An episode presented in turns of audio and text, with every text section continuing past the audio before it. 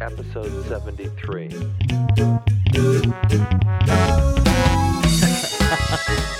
Hello again, everybody. This is Life's Learning Curve. I'm documentary producer and education tech guy, Paul Hart. What is Life's Learning Curve? Well, we use stories. We do storytelling, life stories, retelling true stories to underscore just how we got to be the current version of us. And we're constantly learning and we're striving to improve. We all can be better, a better us. Today's episode we're proud to revisit a man. A man who found a balance and true happiness in his life. Not a perfect life by any means, that's just not possible, but one of, well, let's say contentment and satisfaction. Hey, think about this late at night while you're driving somewhere by yourself or you're home after work, or maybe it's that moment just before you fall asleep at night. You think a little bit, you dream a little bit, that fantasy about your life change. You contemplate moving forward and you becoming the best version of you. The best you. Well, you're in for a real treat today as we retell a story about my friend and mentor, Clay Gregor. Now, the things he says and the way he says them, well, they may make you feel a bit uncomfortable.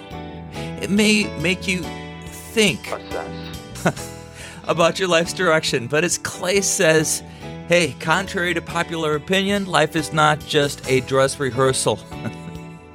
True, yeah. I'm Paul Hart. Tell me a story. Sebastian. Let's go. Life's Learning Curve. I'm Paul Hart. Episode Trust There's Water in the Pool. Stand by. On today's episode, we revisit some random thoughts, some stories, some philosophy from Key West's own Clay Gregor. Here's a Vietnam era veteran, father, a husband, a successful businessman, Entrepreneur. a few times over, an author, and the focus of a feature documentary about him several years back. Now, well, first of all, I'll tell you this. Based on what I know about Clay, he probably would strongly dislike a list of his accomplishments, and he doesn't look behind himself too often in life. But I'd have to say, he's an amazing mentor. He's been an amazing mentor to me. So, here's a guy who has steered my ship through life's navigational beacons and helped me find the other side, the open water. On today's episode, I want to share some of Clay Gregor's writing, his content that, well, some of these pieces made a difference not only to me, but I'm sure to many, many other readers. Now, life offers us all kinds of choices and directions. Some of us move forward with confidence, and some of us move forward because we were given a nudge to go one direction or another. With more on this, I want to share one of the introductions to Clay Gregor's first published book. An introduction to the book Last Flight Out, Key West, A State of Mind by Clay Gregor. Mile markers are used to denote distances along the highways, and in Key West, there's really a sign right on Whitehead Street that reads Mile Marker Zero End. I've always wondered why people get such a kick out of that. People are always posing to have their pictures taken there and right beside that sign Zero Mile End. Maybe because the end of something means the beginning of something else happening right at that moment.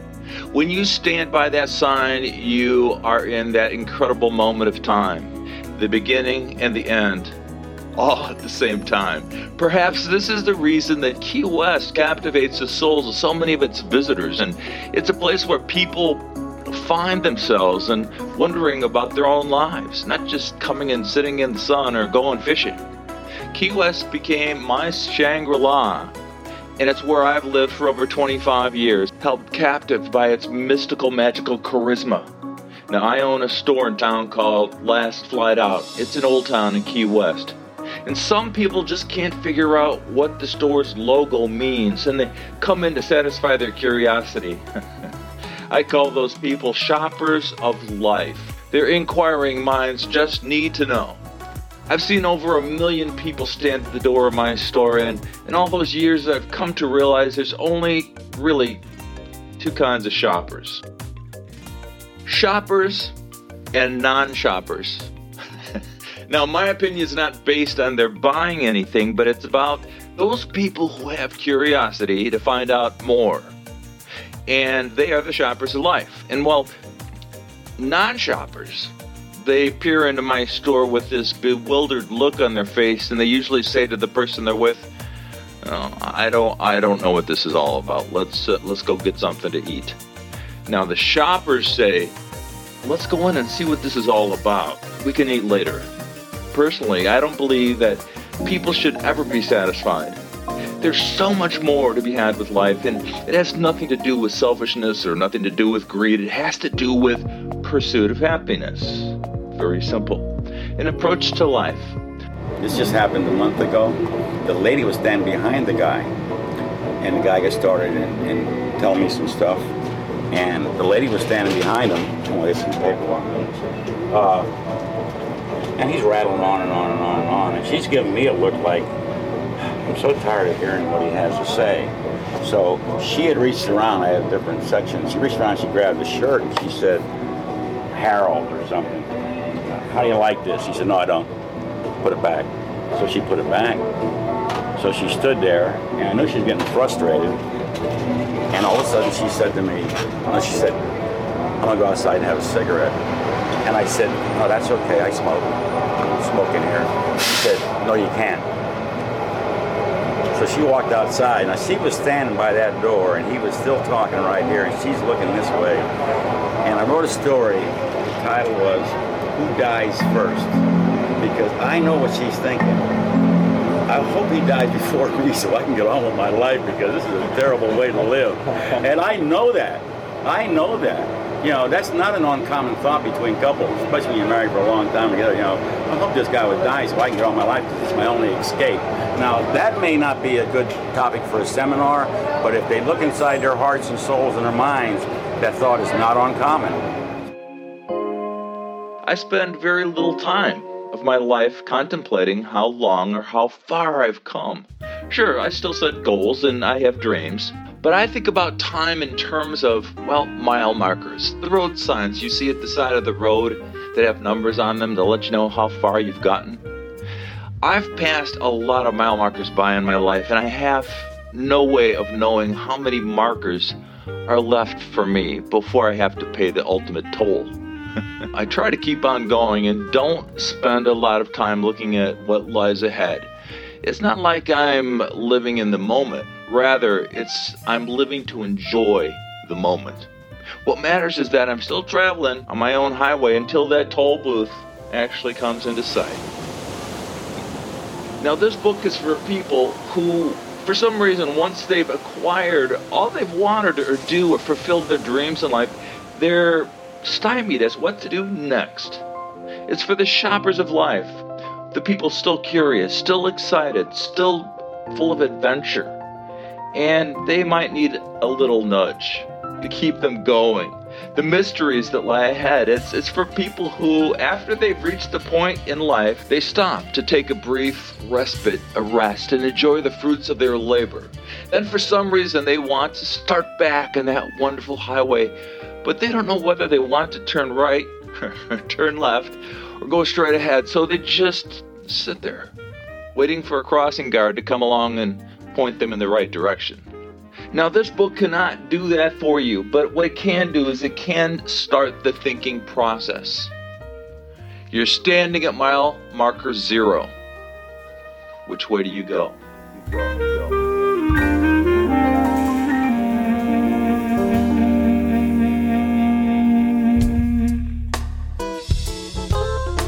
But as Clay mentioned, many tourists and customers couldn't quite determine what his store was all about. They might peek in and make that snap decision yay or nay, go in, don't go in. What is this store? And to help those people, he'd always kind of laugh. And then he uh, thought about it. He created this poster, this flyer, and he it was a one page read, and he stuck it for free right on the front door frame and it was called The Story of Last Flight Out. A little bit creative and full of truths. With a glimmer in his eye, he'd say to customers, Take one. They're free. Read it. look left, look right, and say, yeah, Might just change your life. But he wasn't kidding. Often in the same day, and I've seen this, I've been there when I've seen this happen. That same customer would often return and say, Hey, I just read the story of Last Flight Out that you gave me at the door. I had to come back and check this out. I read it during lunch. Clay would say, Well, come on in. And he'd pull out a stool and they'd sit down and talk.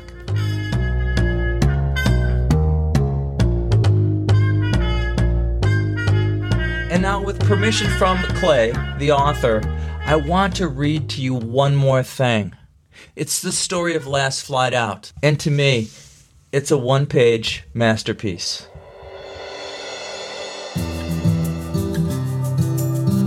During the middle of the late 1970s, there were only two ways to either arrive or depart Key West.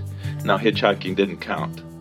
One was by car, wandering down the black ribbon of road called US 1, A1A, consisting of more than 40 bridges and highlighted by the notorious Seven Mile Bridge. The bridge back then was extremely narrow, with only inches between passing cars. Now, the other way was Air Sunshine, the only airline to service Key West back then. At that time, their first flight arrived at 9 a.m. in the morning, and it ended with the last flight out at 11 p.m. each night. Now, this airline was affectionately called Air Sometimes due to its inability to fly on schedule. During that period, Key West was only visited by a small number of tourists, and it was considered to be one of the world's best kept secrets. It literally captured those who visited, and the most often heard comment was, Well, I'm not leaving until the last flight out. It was a Shangri La filled with like kind, like minded people. During those years, the bars would close around 10 p.m and they would announce last flight out instead of last call. For those scheduled to leave on the 11 p.m. flight, they would be in for a surprise. When arriving at the airport, they'd often find that the plane was not flying or was full. Now, in addition to that, the airport bar was open 24 hours a day. And all the service employees from Old Town would gather there, and the party would just be starting. Sometimes the flight crew would be among the revelers, and hence that was another reason the plane would not be departing that day. However, this was not cause for despair because what they did was they just extended their stay one more day in paradise. In fact, there's still some people in Key West from the 1970s waiting for their last flight out. The last flight out story doesn't exclusively apply to Key West, though. It doesn't even have to deal with a location because look at we've had all of us a last flight out within us. It's that wistful thinking of who you'd like to be where you'd like to be and with whom you'd like to be. It's that ultimate escape in your mind it's that thought right before you fall asleep change careers change locations just do something capture that feeling when you're alone in your mind. I can do, I can be. If only, don't say I can't. Believe in yourself. Step out on that 10 meter diving board, close your eyes, lean forward, and trust that there's water in the pool. Stop going back down the ladder. And believe that just for today, the sun rises only for you. And maybe, just maybe, you'll start dressing up and showing up. Arrivals, departures. That's what it's all about.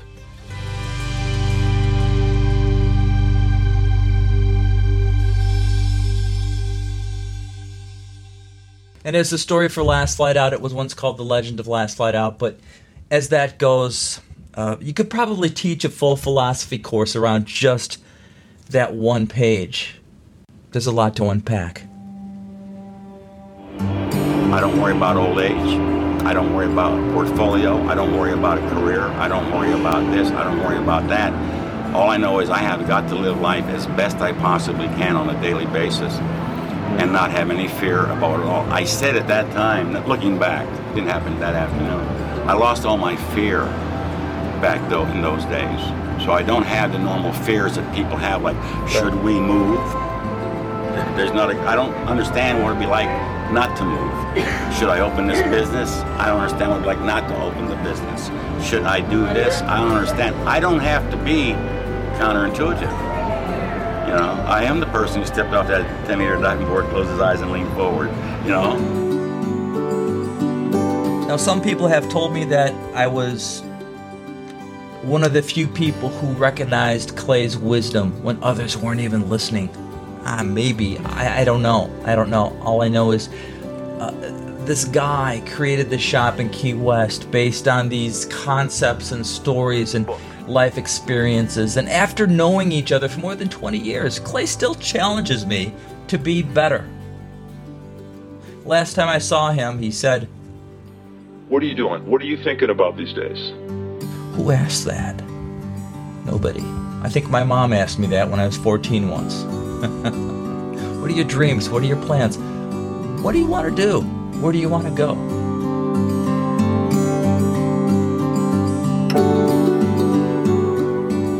There's people in your life that are you can't forget, and then there are those who are just plain unforgettable, even if you wanted to forget. But I don't, and that's good. So I've been very privileged to have someone like him and meet somebody like him along the way. As Clay would say, regarding what you do and how you do it, if you're going to progress and be happy in life or do something with your life, believe in yourself and step out on that 10 meter diving board. Close your eyes, lean forward, and trust that there's water in the pool. For Life's Learning Curve, I'm Paul Hart.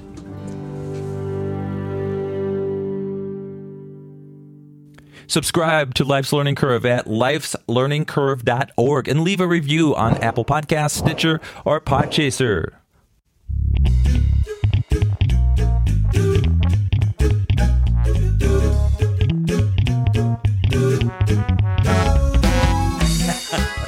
Episode 73 Trust There's Water in the Pool of Life's Learning Curve podcast was assembled by producers Sebastian T. Dog and Paul Hart. Editor Paul Richards, audio and sound Riley Hart. Hey, find us on Facebook and listen to us just about everywhere podcasts are heard. Thanks to our guest today, Clay Gregor. A new website coming soon for Clay Gregor and Last Flight Out. We will keep you posted in future episodes. In the meantime, Google this guy. Visit our website, lifeslearningcurve.org, and subscribe, read a blog, or shoot us an email. This episode has imaginative voice recreations to protect the privacy of others. Some names have been changed and characters conflated. Episode 73 Trust There's Water in the Pool. I'm Paul Hart, and we will be back soon with more from Life's Learning Curve.